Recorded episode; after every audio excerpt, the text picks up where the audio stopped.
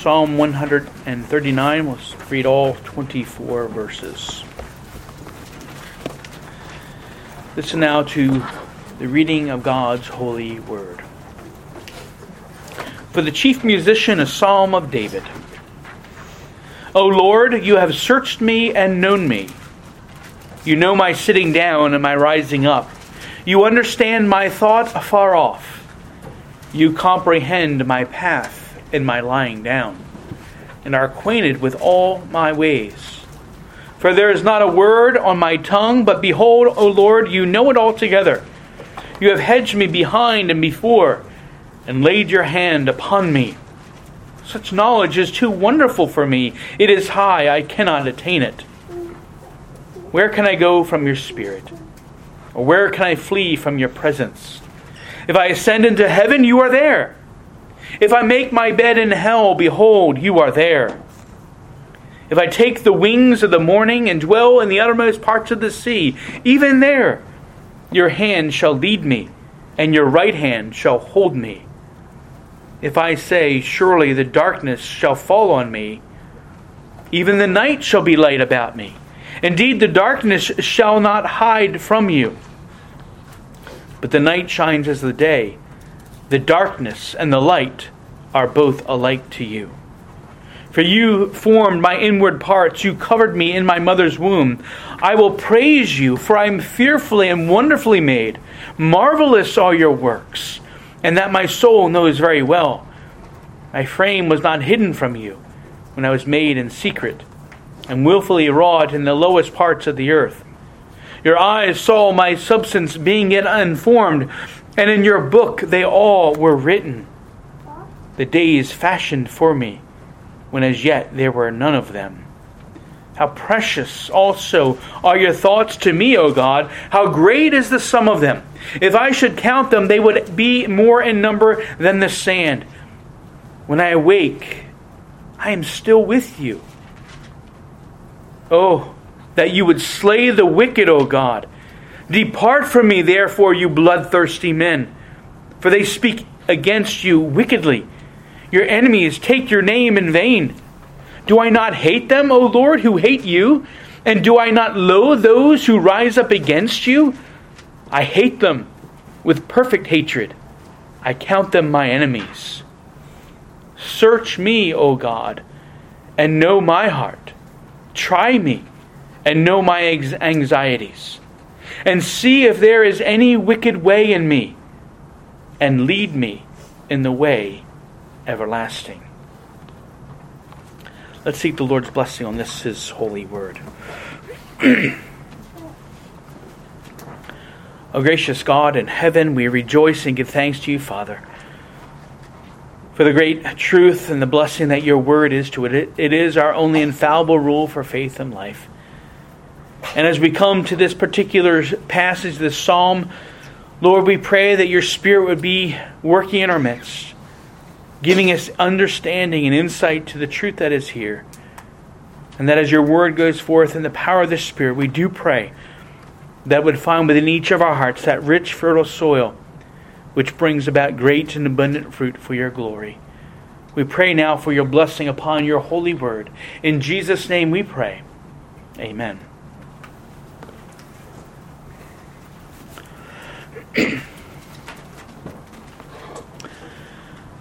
Sometimes, and perhaps now is such a time, our lives can feel like everything around us is closing in and surrounding us, and almost sensing that we're going to be crushed by it. There's many worries and concerns about ourselves and about those close to us. Many duties and responsibilities that we must fulfill, but seemingly there's little time and energy to do them. Many pressures upon us. Caring for others, paying bills, doing well at work or our studies, and of course, the ever-present pressure of conforming to the ways of the world and giving in to temptation and sin. It can all be so overwhelming. And yet, often, the one thing that we need to do, we may not do. because it just seems to add to the burden of pressure, time, and responsibility that we already have to deal with. That one thing is to make sure we have a quality time devoted to seeking the Lord through prayer and reading, studying, and meditating on His Word. Now, of course, most of us, thankfully, do a fine job of taking this time once per week and gathering together on the Lord's Day with the people of God to worship Him, even as we are doing now. But what about during the week? How much time do you spend seeking the Lord during the week, seeking to grow in faith and be strengthened and encouraged through God's Word and prayer? When was the last time you read a passage of Scripture and just simply meditated upon it for a while? When was this last time that you simply meditated upon the truth of who God is and what He's done? Indeed, if we would take even a few minutes each day to simply meditate and wonder about the character of our God and our Creator, we may find that the more we focus on Him, well, the smaller our current problems and pressures become. Not that they completely go away, of course, but the more we ponder the greatness and awesomeness of our God, the more we come to realize that He's so much bigger than all these things that we're concerned about, and many of those things which we don't even have any control over. And of course, if we truly are His, as we meditate upon these things, we'll be reassured that He'll care for us and that He will provide for us all that we truly need in order to endure whatever the trial is that we're going through. Well, this taking time in the midst of struggles and trials to meditate and wonder about God, our Creator, is what we find David doing here in Psalm 139. In this psalm, David considers several key attributes of God. He meditates upon them, and as he does so, he gains confidence and assurance to call God to action, to deliver him, and to strengthen him in his own journey of faith. And so the first attribute that David considers is the omniscience of God. Omniscience is a big word, but it simply means that God knows all things. He knows all things, past, present, and future, because He's eternal. He knows all things perfectly and fully, because He's infinite in His being. But it's not just that God knows all things. He knows us. He knows you fully and completely. As David says in verse 1, "O Lord, you have searched me and known me." And the first thing that we want to note here is that the Lord knows us and is knowable. That is, He knows us because He created us and because He has revealed Himself to us through His creation and His Word. Then He is knowable. And so our God is a personal God with whom we can have a relationship of knowing one another truly and sincerely with our Creator. He truly knows us, and we can truly know Him. But what is it that God knows about us? He knows everything. David says, "You have searched me." God has conducted a thorough examination, investigated every aspect of David's life so that there's nothing about David that is unknown to God. And because God is infinite and eternal and has perfect knowledge, it's true that God knows David better than David knows himself. And beloved of God, this is true for us as well. That God has the most intimate, full, and complete knowledge of us, His creatures. He knows all our actions. As David asserts in verse 2, "You know my sitting down and my rising up." Now this may seem kind of insignificant, right? Why should God even care about such a little action as sitting down in a chair and then getting up? Well, this is simply a way for David to communicate that God knows every action that he takes. See, if the Lord knows the little actions, like sitting down and standing up, then certainly he will know and have knowledge about the greater things that we do, whether good or bad. Knowledge about how we may be helping people and doing good. But he also knows when we do evil and when we sin. And it's because God knows all our actions that he is then able to be a perfect righteous judge. As Paul reminds us in 2 Corinthians 5, he says, "For we must all appear before the judgment seat of Christ, that each one may receive things done in the body according to what he has done, whether good or bad." So God can rightly judge our actions because he knows all of them. But God also knows all our thoughts. Even before we take action or speak a word, God knows the thought that we had even before it's expressed. In verse 2, "You understand my thoughts afar off." And then again in verse 4, "For there is not a word on my tongue, but behold, O Lord, you know it all together." So here we have what we think is most secret, right? Our thoughts and our desires. God knows full well.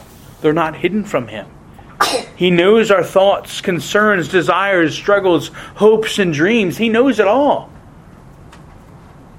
He also knows our path and our way. Verse 3, "You comprehend my path and my lying down and are acquainted with all my ways." See, God knows the direction of our hearts and our lives. He knows our will. He knows our goals, our strengths, and our weaknesses. Every predisposition we may have, every preference we have, all of our habits, our manner, our attitudes, our routine, how we respond, what we say and what we do. God knows it all. Nothing is hidden from him. He knows all things. Every thought, word, or deed, whether it's day or night, whether it's expressed publicly or privately, God knows all. There's no escaping his searching eyes. As David says in verse 5, it says, "If God has hedged me behind and before it and laid his hand upon me." And so consider the omniscience of God, friends. And what a great comfort it ought to be to us. Because God knows when we're hurting. He knows when we're sad, when we're lonely, when we're depressed. He knows when we're sick and when we're in need of comfort. He knows when we've been taken advantage of. He knows when someone has said or done something to harm us and to afflict us that no one else has seen. God has seen it. Because he knows and has seen these things, he is then able to bring us comfort if we seek it out in our time of need. And this great comfort is overwhelming. And David expresses it in verse 6, "Such knowledge is too wonderful to me. It is high, I cannot attain it." David doesn't have the capacity. He's a finite creature. He can't even think about all that God knows. And truly, when we stop and consider the omniscience of God and all that he knows about us, it's too much to comprehend. That our finite beings can't handle it. We don't even understand and know ourselves as much and as perfectly as God knows us. And not only this, but God doesn't just know me or you this way, but every individual on the earth, all 7.9 billion of us. Not to mention all the millions of people who have come before in ages past and those that are yet to be in the ages to come. God knows each and every one, everything about them. So it's truly overwhelming to consider the omniscience of God. But for some, this blessing and comfort of God's omniscience can be a great challenge, even suffocating. But why is that? Because the Lord knows everything about us. He sees during the day. He sees in the darkest of the dark corners. He sees our sin. He knows the sinful thoughts and desires of our hearts that no one else does. He sees our hypocrisy. He sees our greed, our lust, our lies, and our deceitfulness. God sees all this. And there's no way to escape His searching eyes. Although this ought to then motivate us to quickly turn to Him and confess our sins, seeking His forgiveness, it can at times do just the opposite if our hearts are hardened by our sin. So much so that we can foolishly try to escape the searching eyes of the Lord. But then we quickly realize that not only is God omniscient, but He's also omnipresent. That is, God is everywhere. There's nowhere we could possibly go to escape the presence of His Spirit. And this is the next attribute that David considers in verse 7. Where can I go from your Spirit, or where can I flee from your presence? And the simple answer is nowhere. Certainly not heaven, because that's the eternal dwelling place of the Lord. Surely He's there. But He's also in the depths of hell. Now the word here for hell is Sheol, and was the place of the dead, the grave. The Spirit of God is even there.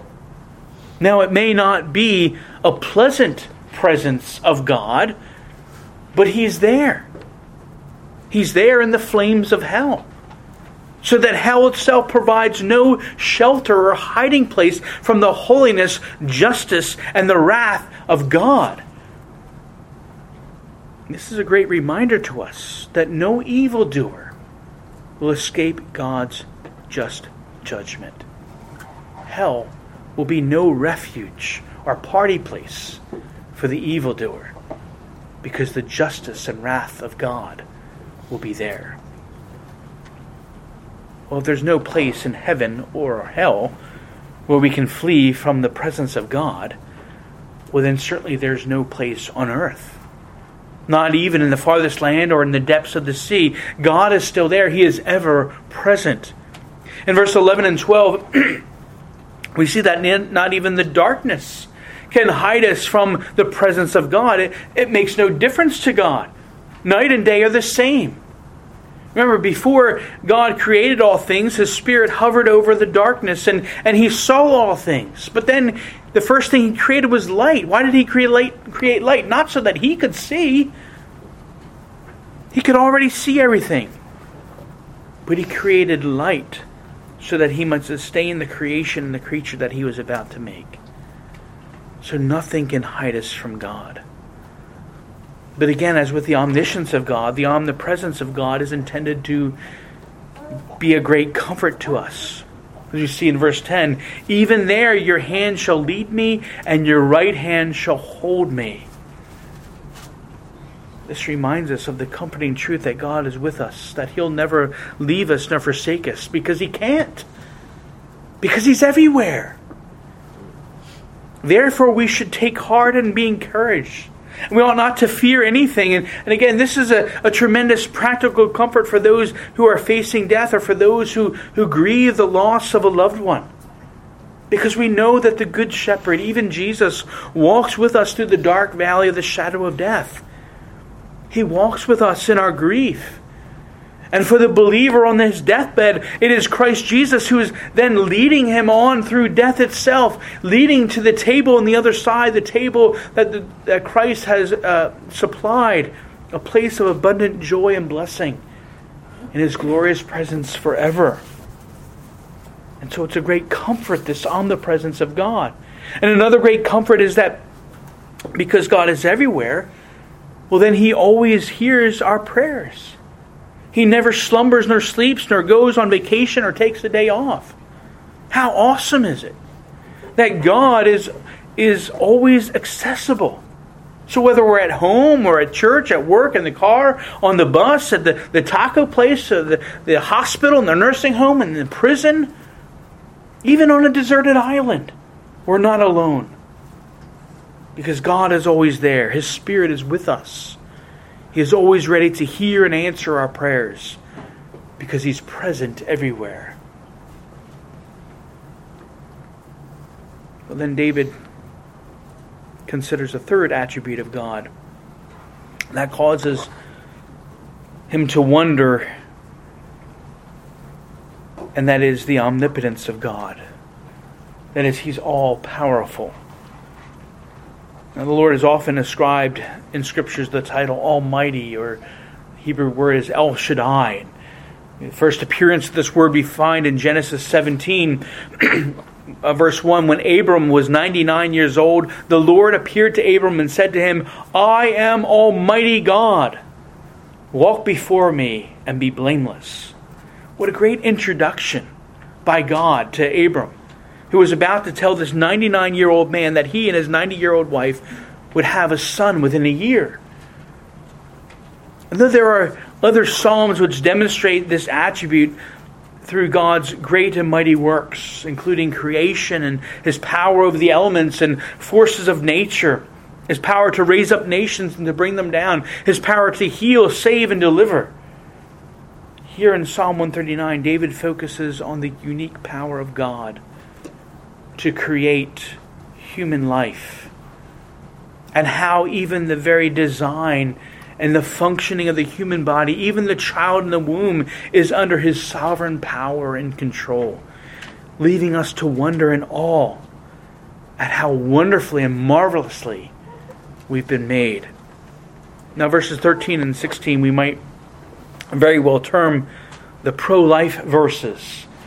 Right, as these are often the verses quoted by Christians and other pro-life advocates to extol the creativity and care of God for the life in the womb of a pregnant woman, as a way to refute the evil arguments of those who thirst for the blood of the unborn through abortion. But David's emphasis here is that each individual human being, though following the same pattern and design of being created in the image of God, male or female,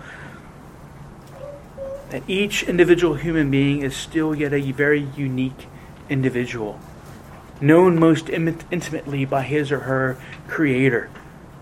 One of the reasons God knows us so well is because He was there present in the womb, forming and fashioning us in secret, skillfully, with great wisdom and purpose, designing each individual and equipping them to serve His perfect plan and purpose in life. Verse 16, "In your book they all were written, the days fashioned for me, when as yet there were none of them." So here we see God's sovereign power to appoint all things to serve His purpose, even every aspect of our lives. Because He is the Creator, He alone has the power and the authority. As the Westminster Confession, chapter 3, verse 1, or paragraph 1 says, "From all eternity, by the most wise and holy counsel of His own will, to freely and unchangeably ordain whatsoever comes to pass." God knows us so well because He has, before the foundations of the world, not only set the number of our days, but has appointed the way we should walk during those days. The omnipotence of God also brings great comfort to us, because as Christians we shouldn't be driven by fear and worry, because our God, who knows us deeply and intimately, is God Almighty. And we know He'll work out His perfect plan and purpose in and through us, just as He did when we were being formed and fashioned in the womb of our mothers. But the omnipotence of God also means that there is meaning and purpose to life, to our existence, and even to suffering and tragedy. We may not know now or ever the specific purpose or meaning of a particular event in our lives, whether it's a something good or bad. But we do know that whether it's a great victory or whether it's a most terrible tragedy, that God will use it to bring about His glory and our good. We see this especially in the wonder of the cross. Christ's death on the cross was a great injustice, and it was the most evil deed put to death by such wicked men. And yet God accomplished our salvation through that evil. That Christ's death for our sins was according to the sovereign purpose, plan, and power of God Almighty. And so we wonder at this attribute of God's omnipotence. Well, considering the omniscience, the omnipresence, and the omnipotence of God, this has given David great pause as he now meditates on all this. Verse 17, he says, "How precious also are your thoughts to me, O God. How great is the sum of them. If I should count them, they would be more in number than the sand." So all these thoughts that God has, all that He knows, everywhere that He's able to be, all that He's done and is able to do, they truly are precious. And we've considered the comfort that each of these attributes bring to us, but I'll say that indeed some of the greatest promises of God that He has given to us are rooted in these very characteristics and attributes. They're so precious to us. And they are so many of them, far beyond what we could possibly count. Think about this. How many grains of sand are on a beach? It's an innumerable amount. And then, of course, you would have to count every grain of sand on every beach of all the oceans, of all the seas, of all the lakes, and all the rivers around the world. And then, of course, there's every grain of sand in all the deserts of the world. And every grain of sand in every sandbox, in every backyard, in every sand pit. Do the impossible task of adding up all those grains of sand. And God's thoughts are still far more numerous than that total sum. It's truly overwhelming to think about, to meditate upon, to rejoice and give thanks for. And brothers and sisters, remember, this is our God. This is our Creator, our Lord, and our Redeemer. This is our Heavenly Father. Our Father who has adopted us into His own family, calling us sons because of what His beloved Son, Jesus Christ, has done for us. Friends, if meditating on this great truth doesn't shake you free from becoming overwhelmed by the pressures in this life, well, then I'm not sure what will. We ought not to be overwhelmed by worry and fear, but we should be overwhelmed by the awesomeness of our God. For as we meditate upon these things, there is great assurance to be found. And so think about this. The next time that you're at the beach, or even just sitting in a sandbox in the backyard, scoop up a handful of sand and then let that sand run through your fingers until you're left with one tiny grain of sand. And then hold that tiny grain between your fingers and then ponder, that's me. That's me in the mind and in the thoughts of God. In this whole sandbox, in this whole beach, that's me. And then consider how intimately He knows you, how He's always with you, and how He directs His power to carry out His perfect plan for your good and for His glory. And then as you drop that grain of sand back onto the beach, consider the vast, innumerable sum of individual grains of sand, each representing a unique individual that God has created. One who's ever lived, who lives, or who will live. Each individual thought that God has ever had. And God knows them all in the very same complete, perfect, and intimate way. Now that's overwhelming. And it brings great assurance to those who've been especially chosen before the foundation of the world, who've been called in real time, and who have been redeemed through the gospel of Jesus Christ. Beloved of God, our Creator and Redeemer knows us intimately and His purpose and thoughts toward us are always good and gracious. And this is the assurance that David expresses at the end of verse 18. He says, when I awake, I am still with you. It's because the Lord is omniscient, omnipresent, and omnipotent. David is assured that God has preserved him and enabled him to live another day. Now note David's words here. They indicate some possible trouble or distress that he hasn't mentioned up to this point. And this verse is most likely, we remember David's life was filled with trouble and distress. But after meditating on the wonder of his Creator, David has been strengthened with assurance as he now moves to call the Lord to action. And we come to verse 19 through 22. Oh, that you would slay the wicked. O God, depart from me, therefore you bloodthirsty men.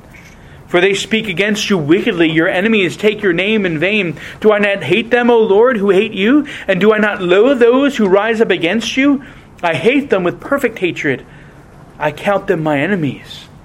Now these verses appear abruptly, and they really seem disjointed from the rest of the psalm. Not to mention the shocking abrasiveness as David shifts from this high, mighty meditation on God's glorious attributes to now what some might call the vile musings of a hate-filled heart. But friends, if we consider these imprecations, this portion is imprecatory. If we consider them in context, we see that they're merely just a call for God's justice to act against evil and evildoers. You see, David has been so overwhelmed with the awesome character of God that it's now fueled his zeal for God's other attributes, like His holiness, His righteousness, and the honor of His name. And though it's true, these wicked ones may have been assaulting David, David's not leveling a personal vendetta here. He's standing up for God's holy name, because these wicked ones are chiefly enemies of God who seek to destroy the life that God created, who abuse and curse God's name, and who have shown by their thoughts, words, and actions that they hate God. It's only because of their hatred for God that they then also have become David's enemies. Because David stands in the name of the Lord God of Israel. And so David calls out for God to act justly and bring these wicked ones to an end. Now, of course, as we read these words in the 21st century, you might think, okay, that was fine for David in his time. It was kind of a rough time. Well, they may pose a bit of a dilemma. Because we remember Jesus' commands that we're to love our neighbors as ourselves, and that we must even pray for and love our enemies and do good things and treat them kindly. And so is there a contradiction here? Well, no. Can the Christian read and sing these words with a clear conscience? Well, absolutely. For even though we're redeemed by the grace of God, we're called to hate what God hates. And this includes hating sin, hating evil, and hating evildoers. Again, the difference is that the evildoers aren't our own personal enemies. That is, we're not hating them because they've personally assaulted us or hurt us in some way or offended us. No, those kinds of enemies we're called to pray for, we're called to love, we're called to treat kindly as a witness to them and heap coals of kindness on their heads. You see, a perfect hatred isn't marred by sinful lusts and desires for personal revenge. No, perfect hatred is a zeal for God's holiness. They become our enemies because they're first enemies of God. And God knows the number of their days even as He knows ours. Unless they repent, they will be destroyed. Friends, we pray in the Lord's Prayer that God's kingdom will come, that His will be done on earth as it is in heaven. Friends, I would set forth for you that this is exactly what David is praying here. That God's justice and holiness and righteousness would prevail on earth, even as it is in heaven. And that means that the wicked will be destroyed. But as a check to his own heart, because David is still, though redeemed, he is still a sinful man, even as we are, David calls upon the Lord to take action. Once again, verse 23 and 24. Search me, O God, and know my heart. Try me and know my anxieties, and see if there is any wicked way in me, and lead me in the way everlasting. You see, David here refuses to be caught up in self-righteousness. Something that we can easily fall prey to when we're looking around at God's enemies, at the wicked and the evildoer, and hating them with a perfect hatred. But David acknowledges that he too was once God's enemy. But the Lord had mercy upon him and graciously saved him, even as Christ has had mercy upon us and graciously saved us when we didn't deserve it, that Christ Jesus died for his enemies. That's who we were, enemies. And so lest we be puffed up with pride when calling for the enemies of God to be destroyed, David returns to how he began the psalm, with God's searching, inquisitive eyes, peering into the depths of his heart and soul. The Lord has searched him and known him. But now that his heart and zeal for the Lord has been stirred by this time of meditation on the wonders of God's attributes and his being, that David calls for the Lord to search and examine him again, so that every false way, so that every sinful thought and desire, every worry and fear born out of a lack of faith and trust, so that all these would be exposed, would be confessed, would be cast off and forgiven. So that there's no hindrance or stumbling block that keeps him from the path to everlasting life and the glorious presence of God, where there's fullness of joy forever and ever and ever. Beloved of God, this is the assurance that we can gain as well through faith in Jesus Christ, as we take time to meditate on the wonders of God's attributes, that He knows us, that He's always with us, and that He works out all things by His sovereign power for our good and to the glory of God alone. Let's pray. O Lord God in heaven, we rejoice and give thanks, Father, for this reminder and just this opportunity to study and meditate upon who you are and your attributes. And these are just a handful of your many perfections. And such great comfort we find here.